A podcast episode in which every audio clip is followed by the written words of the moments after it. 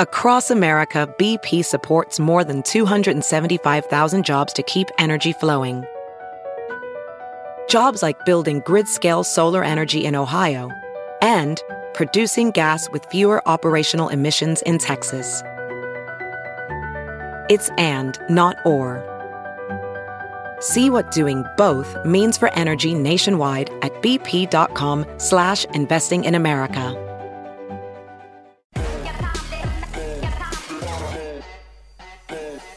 I'm Dr. Gina, and welcome to Prime Time. We kick things off today with a Biden border crisis story.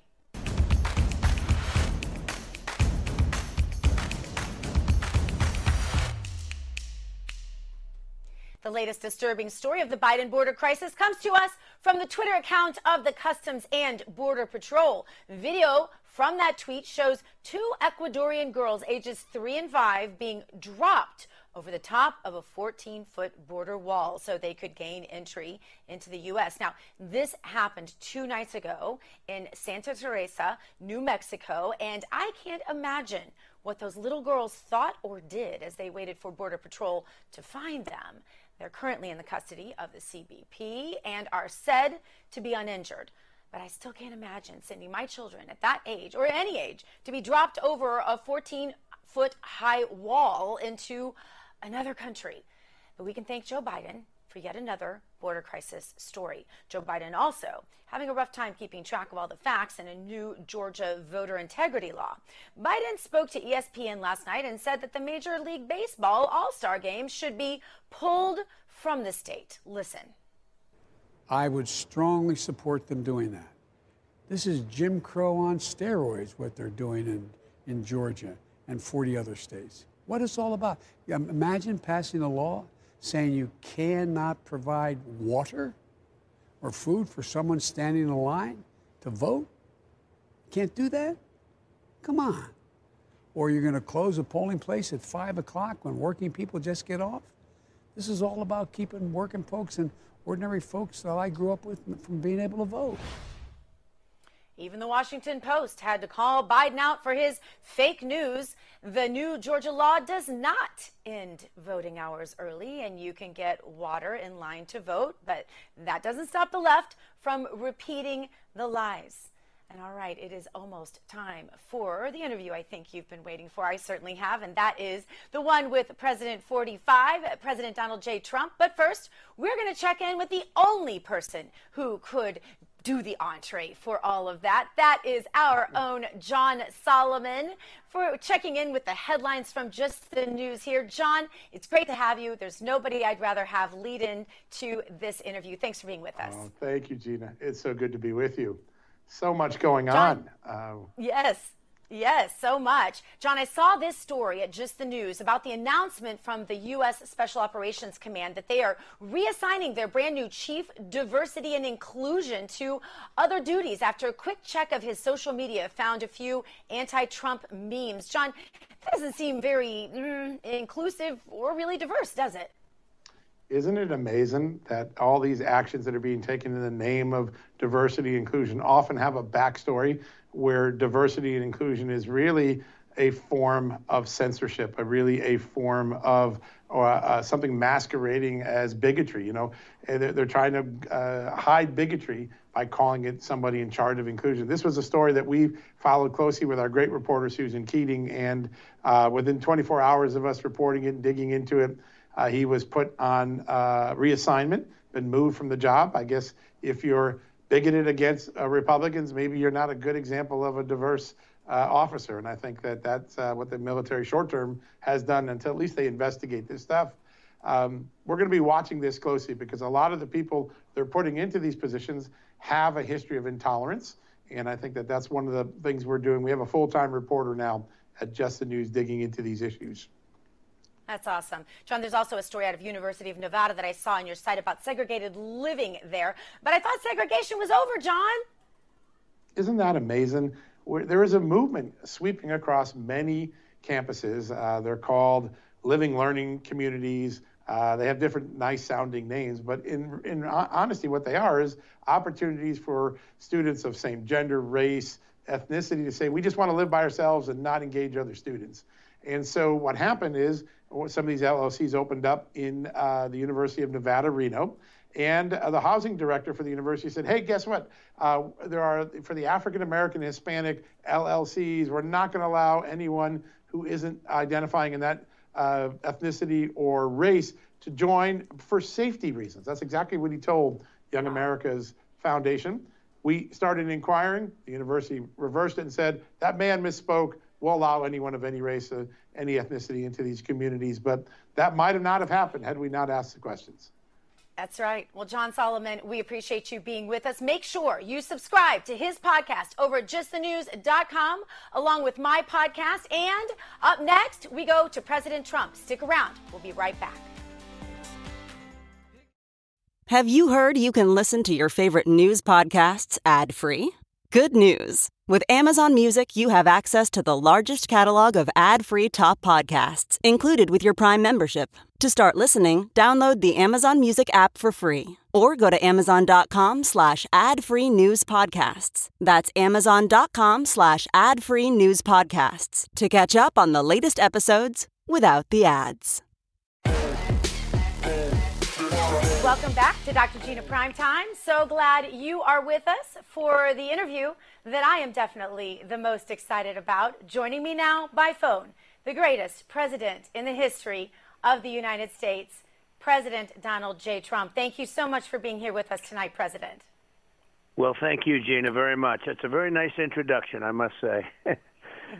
Well, you know that's genuine, and you know that's exactly how I feel. And frankly, that's how most of our audience here at Real America's Voice feels about you, Mr. President. Um, I'm told. It. I'm told that our sons were playing football together last night. I don't know if you knew this, but uh, I'm told that your son Barron is one heck of an athlete, just like his father. And although you were a baseball player and Barron prefers soccer, um, I, right. I just, I know that you have to be so proud of him. And this is the thing that I want to get to. I've met all of your family, all of your incredible children. Right. And in fact, that, I don't know if you know this, is what first drew me to you as a mother. It is the oh. children that you have raised. I found something very exceptional about them, and I thought there has to be something exceptional about this candidate. And that's the reason I first became a surrogate for you. So I want to ask you, for the mothers and the dads of America, what is your secret to raising such amazing children? Because I've never heard you answer that question. Well, I think you have to give them a lot of attention, and I've been able to do that despite, you know, being busy, having a busy life, to put it mildly. Uh, you have to give them the attention. You have to talk to them. You have to be with them. A lot of people at a certain level, or they have success, or they don't have much time, uh, whether it's success or not success. Frankly, they don't give their children enough time. And uh, I always also, you know, you can have good children, but if they start with the drugs or the alcohol, and I always add cigarettes in there too, frankly. But I, I say no drugs, no alcohol, no cigarettes, and I've said it for years to all of them, to a point where they start going wild with it. You know, they don't like it. But it really, uh, so far, I think, has had a pretty good impact. Uh, but you know, I've seen some really uh, great children go bad because they get hooked on drugs or alcohol, and you really you just can't let that happen because once that happens, then you're dealing in a new ball game. And I'd be remiss, Mr. President, if for the people who are listening in America, I didn't ask, how is the most amazing and beautiful First Lady in history doing? Well, she's doing great. People really do love her. You know, it's when I go out and make a speech, I see signs. We love our First Lady. We love mm-hmm. our First Lady. So, I mean, it's like incredible. And, uh, she's an elegant woman, and she has really uh, she's worked hard. She doesn't get a fair press, but you know we can say that about all of us, I think, and that includes you, and it includes everybody that you talk about lovingly. It's one of those things. It's a very unfair situation. The press. Uh, it's almost uh, it's almost like a closed press. It's ridiculous, but the people get it. Uh, uh you know, shows like yours, the people get it because we got almost 75 million votes, and I suspect, and you do too, that it was a lot more than that. The people get it, Gina. It's really incredible. They uh, there's more enthusiasm, there's more love out there now than there was at any time before. It's pretty incredible, actually. It really is, and uh, and we're we're going to definitely talk about that. But you know, you mentioned the love. No president, and perhaps no figure ever in history, Mr. President, has stirred emotions and really just a deep, deep love as you have. People who I know um, ask me about you all the time. They ask me to tell you over and over again, I get this literally dozens, if not more, times per day. They want me to convey to you how much they love you. They give me uh, their Purple Heart medals and ask me to give them to you. Their books they've mm. written, their letters they've written. They so love and appreciate your sacrifice, Mr. President, and that of your family. And they want you to sincerely know how much you mean to them. Do you feel that love from the American people? And if so, I want to give you a chance on this show to respond to those who really want you to know how much you mean to them. Well, it's such a nice statement and question. The fact is that I've never felt it more than now. I think to a certain extent, when you look at a collapsing border, when you look at all of the things that I said were going to happen, they're going to take away your guns. You, you wait till you see what they do to the Second Amendment, and that'll be in two or three weeks. You know, they're running roughshod, and uh, they never said they were doing these things. Although I said that's what will happen. Uh, be careful, that's what will happen. And our leadership is is not good. We're not. We don't have good leadership in the Senate. Horrible leadership, in my opinion, in the Senate. They're running right over Mitch McConnell and uh, really, it's uh, it's a very sad thing when you look at it. It's a very very sad thing. But I think the Republicans are going to do very well in a year and a half now. You know, the time flies, Gina. It flies, and uh, we have no choice but to do well. And hopefully, uh, we're going to do well in the House. We're going to do well in the Senate, and then in 24, we're going to do well with that beautiful White House. Past presidents have talked about how much the weight of the office pushed them closer to God. Um, I haven't heard you talk about your faith experience, but I feel like I saw it just kind of knowing you and watching how much the Christian community embraced you. Talk to us about your walk with the Lord during this whole entire experience of being president and then everything you have gone through in the last couple of months. Well, I think that your expression about pushed you closer to God is a beautiful expression. I haven't heard it that way you hear it, but you don't hear it that way. The words are beautiful because it, it's uh, true. Uh, you're going through this horrible situation where, and I say it, I say it loudly. I, I had two jobs when I was president: to do a great job for the country and protect the country, and to uh, survive, survival. Because what they put us all through was just horrible, and and it continues. It's just a disgrace. It's a disgrace. Five and a half years of investigations and Mueller, Russia, Russia, Russia nonsense, and uh, you know, with all of the stacked, everything was stacked. We had 18 angry Democrats, and there was no collusion after two years. But they knew that on day one. They should have come out day one. It's a disgrace. So to go through all that, and it continues onward and onward. Uh, but you love the country, and you love the people of the country, and you love God, it's all it just it's a beautiful thing what's happened in the sense that they get it and you've been at rallies and and I know you go to a lot of the rallies I see it a lot and uh when you say when you see thousands you know we have 35 40 50,000 people sometimes and they start screaming we love you we love you and I started thinking about it and this has started over the last, you know, number of months. This wasn't initially when I started. I don't remember that actually in the first in the first campaign. You know, we had two campaigns, the first and the second. We won them both, and we did much better in the second. Okay, you know that. We got almost 75 million votes. First one, we got 63. I was told if we can get it to 66, we win easily in a landslide and we got it to 75. And very rarely does a president get more votes the second time, you know, or it's not a very significant number. We got 12 million more votes, which is like an unheard of thing. But I tell you, that statement really came, started over the last six months or seven months. And, you know, when you think about it, a crowd is saying, We love you. If you think about a Ronald Reagan who was a popular man, they never, you know, used that expression. They never said that. So there's a great bond between the people and myself, and they know that what we're doing is right, whether it's the borders or whether it's uh, healthcare, where we have done a great job on healthcare. Uh, so many different things. Uh, the biggest tax cut in history, uh, regulations, and by the way, speaking of tax cuts, you're going to have the biggest tax increase now in history. We had the best employment numbers in history.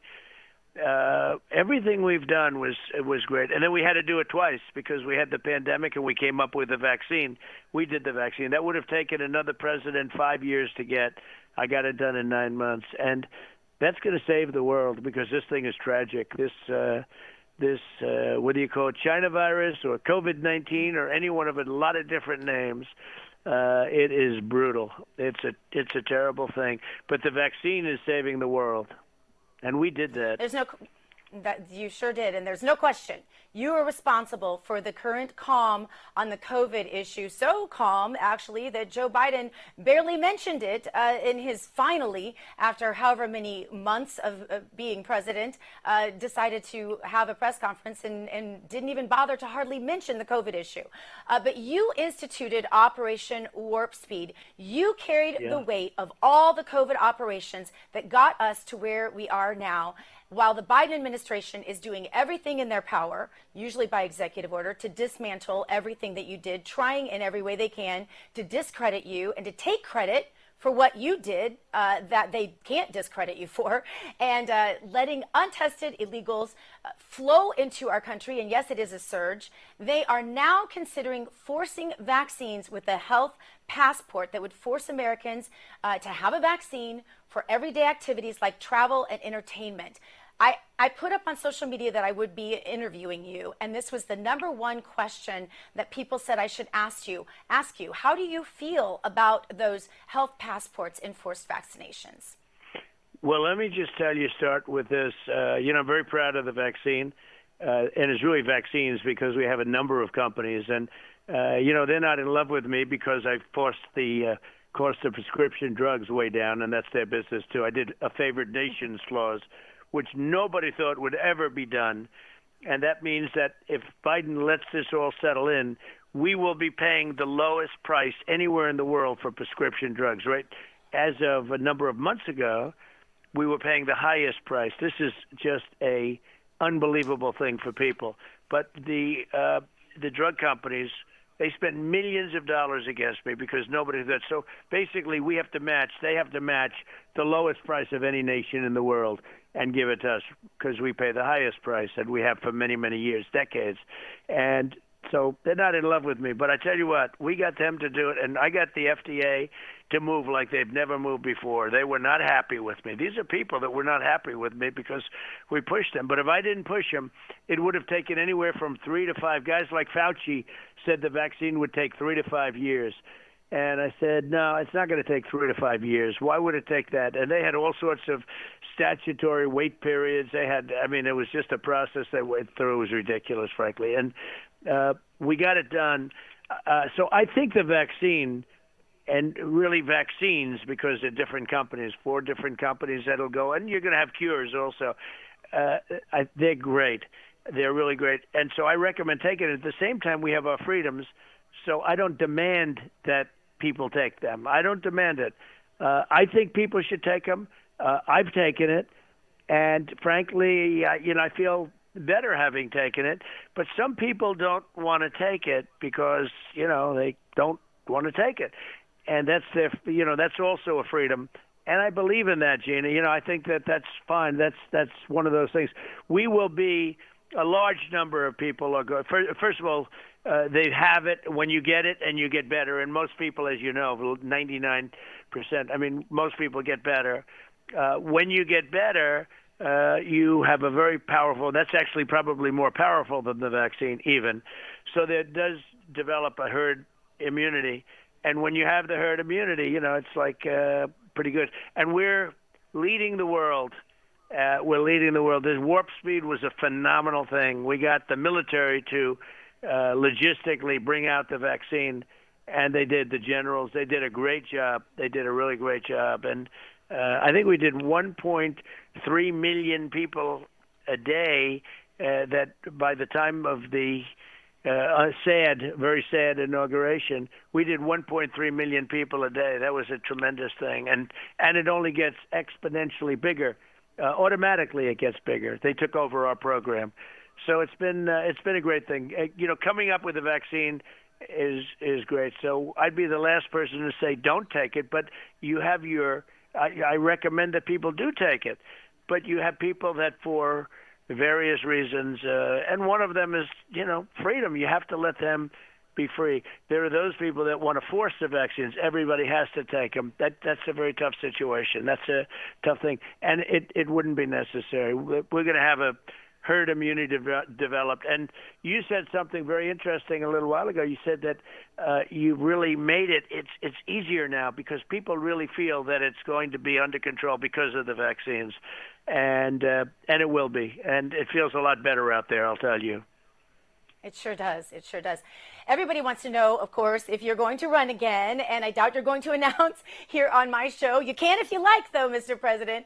Uh, but what would it take for you to run again? What would compel you and make it just completely irresistible to you? Well, we're looking, and, and we'll see, and we'll see how things are going. Uh, when you look at the border, when you look at what they're going to do to your Second Amendment, when you look at the tax increases and the regulation increases. Regulations is in many ways worse than taxes. You're going to be driving a lot of businesses out of the country because you know they'll go to other countries like they were doing before I got there. They were leaving, and uh, you know we had the most number of people, 160 million people working. We never had anything near that.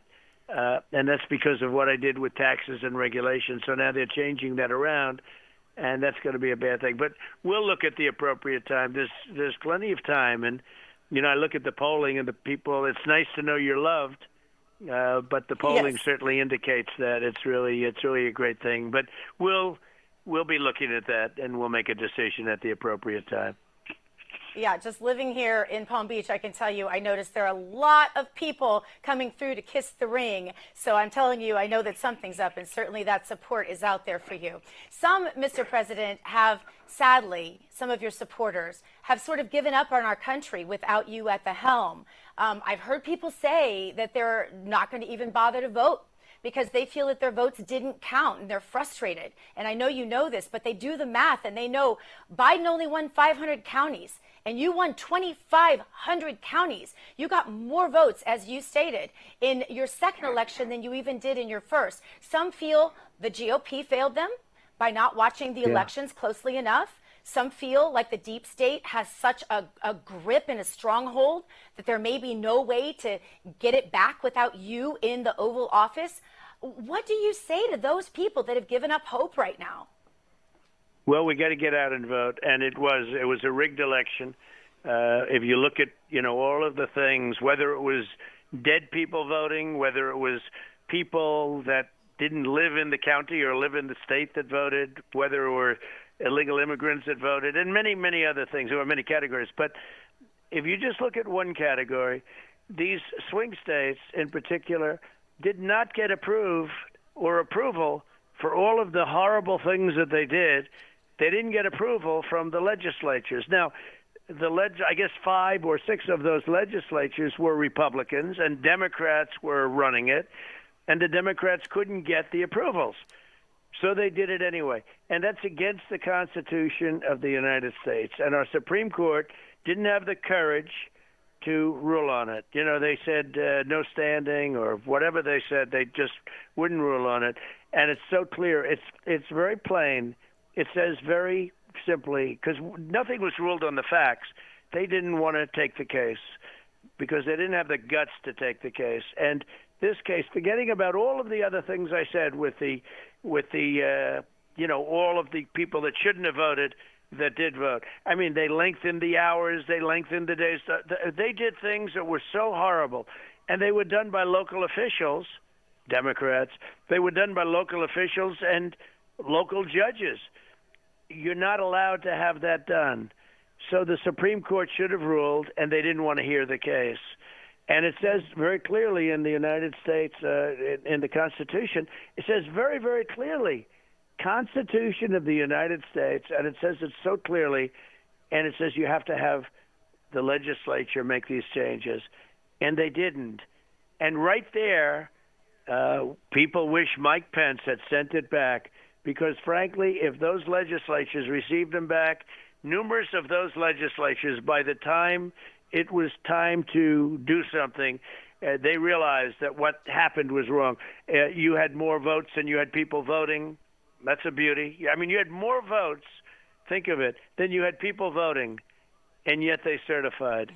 Uh, too bad it wasn't sent because the legislatures, in my opinion, would have done something very drastic, and uh, it may be it was and these were big numbers we're talking about. These aren't like you know uh, 43 votes in the state of michigan. These aren't uh, you know 200 votes that don't matter because they were all close very close very very close. And if you remember at 10:30 in the evening it was over. We won. I mean it was like over. And then you had these massive dumps. Everybody saw those big lines at various times in the morning. Big, big, massive dumps of ballots all over the right. place. And all of a sudden, we went from winning. I got calls from people. I got a call from a guy. I think he's terrible, but that's okay. Karl Rove, he's a loser. But he called me up at 10:30 in the evening, approximately, to congratulate me on winning the election. Everybody thought that we won, and then all of a sudden, it changed. It changed radically and drastically and Fox made that horrible call, which was, you know, does hasn't helped Fox very much, I can tell you that. But Fox made the call of Arizona, and even Arizona. I mean, you look at Arizona, look at the numbers over there, and that legislature is fighting like hell because they want to be, they want an examination because they don't believe the numbers, and they're doing a great job. Tell you, you have some, you have some great patriots. You have some great patriots in Pennsylvania, and and you have some great patriots in Georgia uh, Michigan, I have to tell you, look at what happened in Detroit. So many more people voted. That's why those two people that wouldn't certify the election, it was a big deal. But they said, how can we certify an election where the numbers are obviously wrong? So it's uh, it's a very sad thing. So when people say they don't trust the election, they're right. I agree with them. But we're going to make it much tougher. And the legislatures are really doing well. Uh, I, I don't think Mitch McConnell's going to do much because I don't think he can do much. I think he's he, he's lost control. But you know, hopefully we'll get some good leadership in the Senate. Well, something has to happen because you need you need that. Otherwise, they're going to just run roughshod right through the Senate, and that'll be terrible. You know, they're trying to pass something that would be very terrible. But the legislatures, uh, in in particular in these swing states, they're really working very hard, and all over the country they're working very hard. Florida did a great job. Ohio did a great job. Texas did a great job. All of the places that were solid or solidly run, I won by tremendous margins. I mean, you don't win South Carolina by a big number and Alabama by a massive number and lose Georgia. It just doesn't happen that That's way. True. And so, uh, so we'll we'll see what happens. There's a lot of anger. There's a lot of uh, hard work right now, and a lot of people are going. And and you know, it it pertains to the future, but it also pertains to the past. Absolutely. Um, your interview with your daughter-in-law Laura was censored, and uh, your press releases, though, have become a great way for you to communicate with everybody these days. And there is a brand new link to sign up so everybody can get those. And I am going to share that link here and Good. also on all of my social media accounts that haven't been banned yet. and I know Good. that uh, you're really enjoying using that way to communicate with all of your supporters. But should we expect a new social media platform to pop up soon? And also, I wanted to give you a chance to respond to the censorship that took place in your interview with your daughter in law, Laura.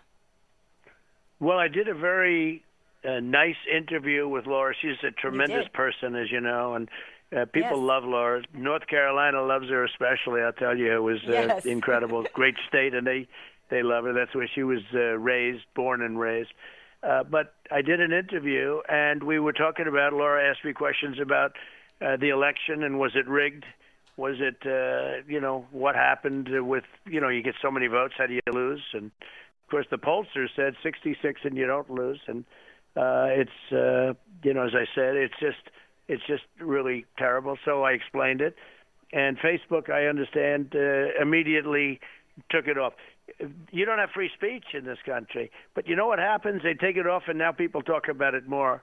Uh, Facebook uh, took it off, and it's disgraceful. What's happening now in this country, nobody ever thought would happen.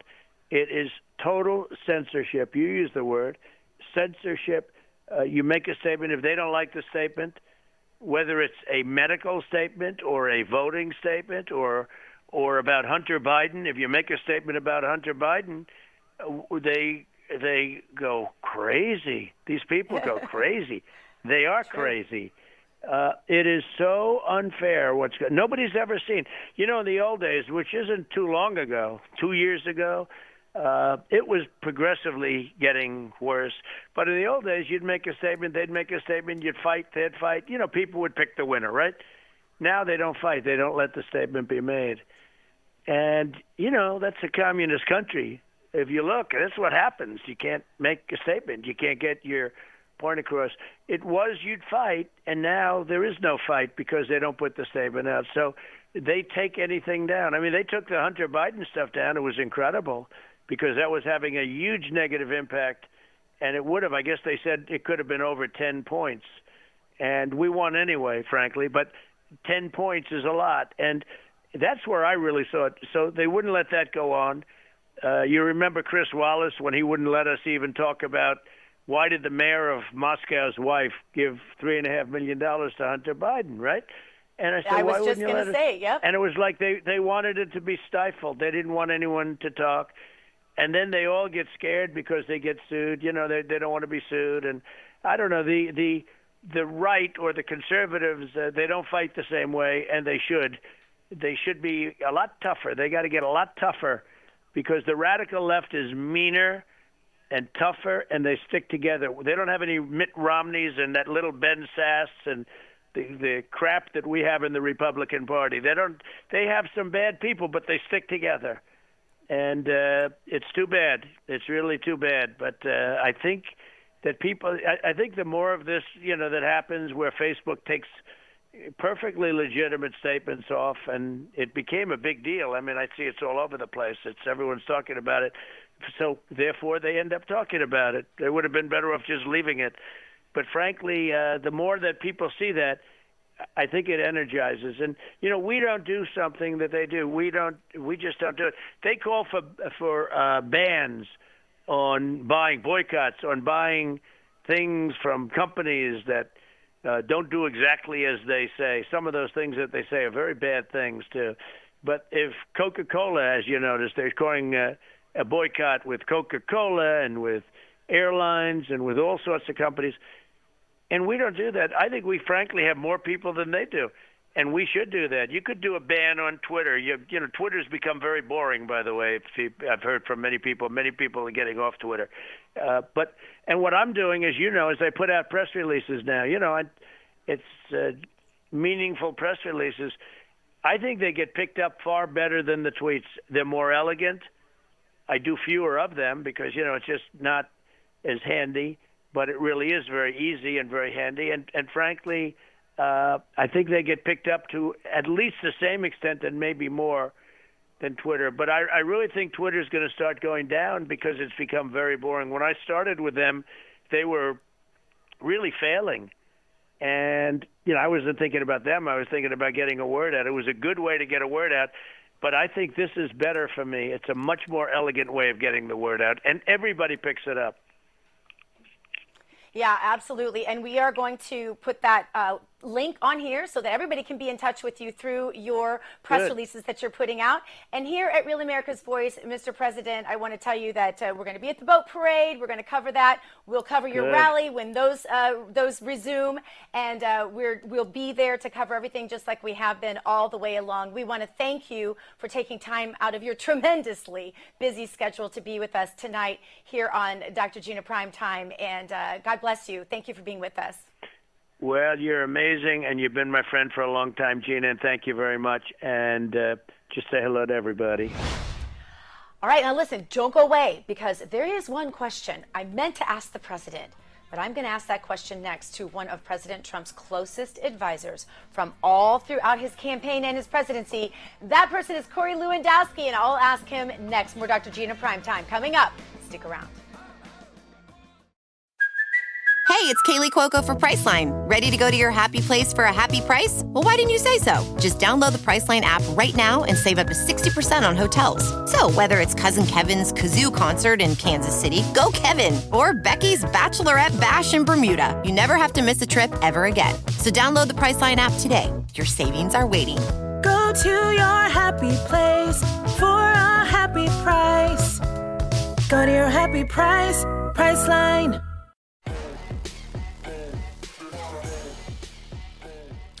Welcome back to Dr. Gina Prime Time. After our interview with President Trump, it's even more clear that the two administrations, that one and the present day one, are absolute night and day. In fact, there's never been two more administrations more different, in my opinion.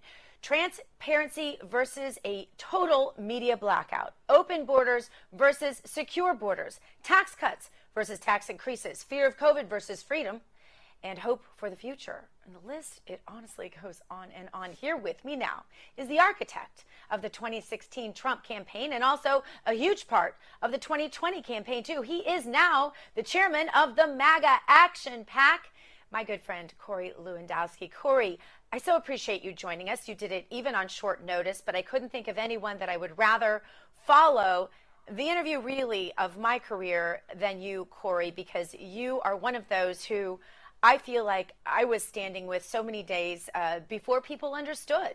We didn't have the MAGA movement there with us at the very beginning back in 2015. Corey, you were the person that came to me and said, "You've got to, uh, you've got to realize who this man Donald Trump is. We want you to be involved with his campaign." Um, and it, it was you who really helped me see that. President Trump spoke to the press nearly every day and took questions until the reporters ran out of breath. But now we have Biden, who has given them a virtual blackout. He's hiding and a media blackout at the border. And he's just not being honest with the American people. And yet, there's no uprising from his voters, Corey. There's no outrage. Corey, I can tell you, as much as you and I loved Donald Trump, as hard as we worked for the man that we believed we knew, had he gotten in office, Corey, and blacked us out and blacked out the American people the way Joe Biden has done it, we would not have supported him, would we? Well, we wouldn't, Gina. Thanks for having me. You know, it, look, the, the Biden administration has simply become an extension of the Biden campaign, which is hide in your basement, don't talk to the media, don't talk to the American people, don't tell anybody who's really running the country. Look, the opposite of that was Donald Trump. I remember during the campaign, he did six 100 interviews with the New York Times alone in 2016. That's an amazing number. And what did we see during his administration? The media would say Donald Trump is too accessible to the media. Maybe he shouldn't come out and talk so much. And then if he would go inside and not talk to the, to the media for two days, they'd say, Where is Donald Trump? He's hiding from us. Joe Biden went over 60 days without a press conference, the longest in modern presidential history. And then when he does do a press conference, he doesn't know where he is. He announces he's running for reelection, except he doesn't know what the next three and a half years are going to hold. And he has no policies. And they give him easy questions. What's your favorite color? What kind of ice cream did you have? Did your dog bite anybody else today? These are the questions that they ask him. I mean, it's, it's crazy talk. Yeah, and those things are interesting to know uh, about a president. I mean, a lot of my questions for our 45 president were very biographical today. I wanted to hear him answer questions I'd never heard him answer. My background is in human behavior and psychology, so maybe that influenced it a little bit. Um, but, you know, one of the things that we did talk about, I see uh, things that your children have done, you know, drawings and pictures, and, you know, we are family people. When it comes right down to it, this being president vastly affected him and his family. You can't diminish what he went through emotionally as a father, as a husband, um, as a friend, seeing his friends. And he even mentioned that. He even said, I know you went through things, Gina, supporting me. He talked about how uh, his beautiful wife, Melania, did not get a fair shake in the press um, and, and how that affected him and how that affected her. Very compelling. Corey, you yourself didn't get a fair shake a million times over, never complaining about it. But I want to give you a chance to talk about what you think is the most unfair about the Trump presidency and how the media treated him versus how they're treating Joe Biden and his family and his wife and his friends and his administration.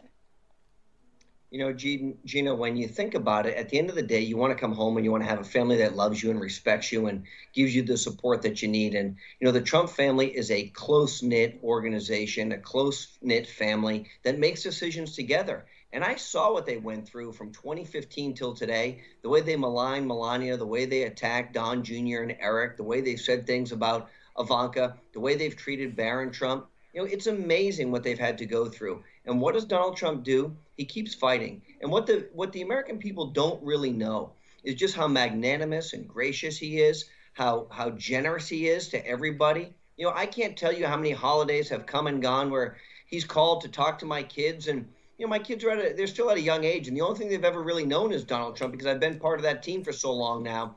And my oldest is 14 and my youngest is 10. And these items behind me are things that they've made for me by and large while I wasn't home to say, Dad, we love you and we miss you. We mm. know you we know you're doing important work. But the way that the media has treated conservatives has been vastly different than the way they've treated the left. You know, the Hunter Biden stories, they say Hunter can't be attacked because he's a child of a candidate. Well, look, they didn't have that same notion when Don Jr. or Eric or Ivanka were on the campaign trail. And now that Joe Biden is in office, they've given Hunter Biden a pass for all of the things he's been accused of, all of the crimes that he's potentially committed. We know that he was thrown out of the military. We know he got a special dispensation to get into the military in the first place because his father was the vice president at the time. But the Trump family and our families have gone through a lot to support us. And we're going to look back on this, Gina, in 10 years or 20 years when our kids have the freedoms that they deserve in the greatest country in the world I'm going to say thank you, Donald Trump, and thank you to Gina Loudon, and maybe a little thank you to some of the others out there to keep fighting and who have fought side by side with the president to make sure we keep America the greatest country in the world. That's such a great point, Corey. And thank you to you very personally for fighting relentlessly and tirelessly and still, by the way. Um, but you know what? There, there's the average Joe on the street, the Joe six pack who fought hard and has paid a dear, dear price as well. I, I can't tell you about it. I know people that have lost their whole businesses who are never going to have their faces on TV or have their stories told. Um, I, I, also told him about gifts people have given me uh, to give to him Purple, Purple Heart medals, uh, books that they've written, letters from veterans about uh, just incredible stories, um, some funny things too. I wanted to give you a chance to tell us about the funniest or most unusual. I'm sure if I got gifts to give him, you must have had literally thousands of gifts uh, that people have given you to give him. What's the funniest or most unusual thing that someone has given you to give to President Donald Trump? You know, I've got a lot of gifts, Gina, and one that I got relatively recently, maybe in the last year and a half or so, was a man whittled literally out of a piece of wood a Make America Great Again red hat. And I don't know how much time it took this man to do this, but he did it with a buck knife and he carved a hat out of a piece of wood that he found here in New Hampshire. He painted it red and then carved in the words Make America Great Again. Uh, it must have taken this man hundreds, if not thousands, of hours to do this. It was an incredible, incredible talent that he had, and it was out of a piece of wood. And I don't know how somebody can do this. Like I could maybe whittle a garden snake if I'm lucky, uh, you know, maybe if I'm lucky, I get a garden snake out of it. The, the, the, way that some of these people have such passion to show the president their gratitude for all that he has gone through. And look, this was a man who didn't have financial resources, couldn't write a check for hundreds of dollars to support the campaign, but he said, Look, I put hours and hours into this, and I want to make sure the president got it. And there are so many people who have these generous things from clothing to you know jewelry to handmade items that they want to show the president how much they respect uh, all the work that he has done but that was a very special one it was a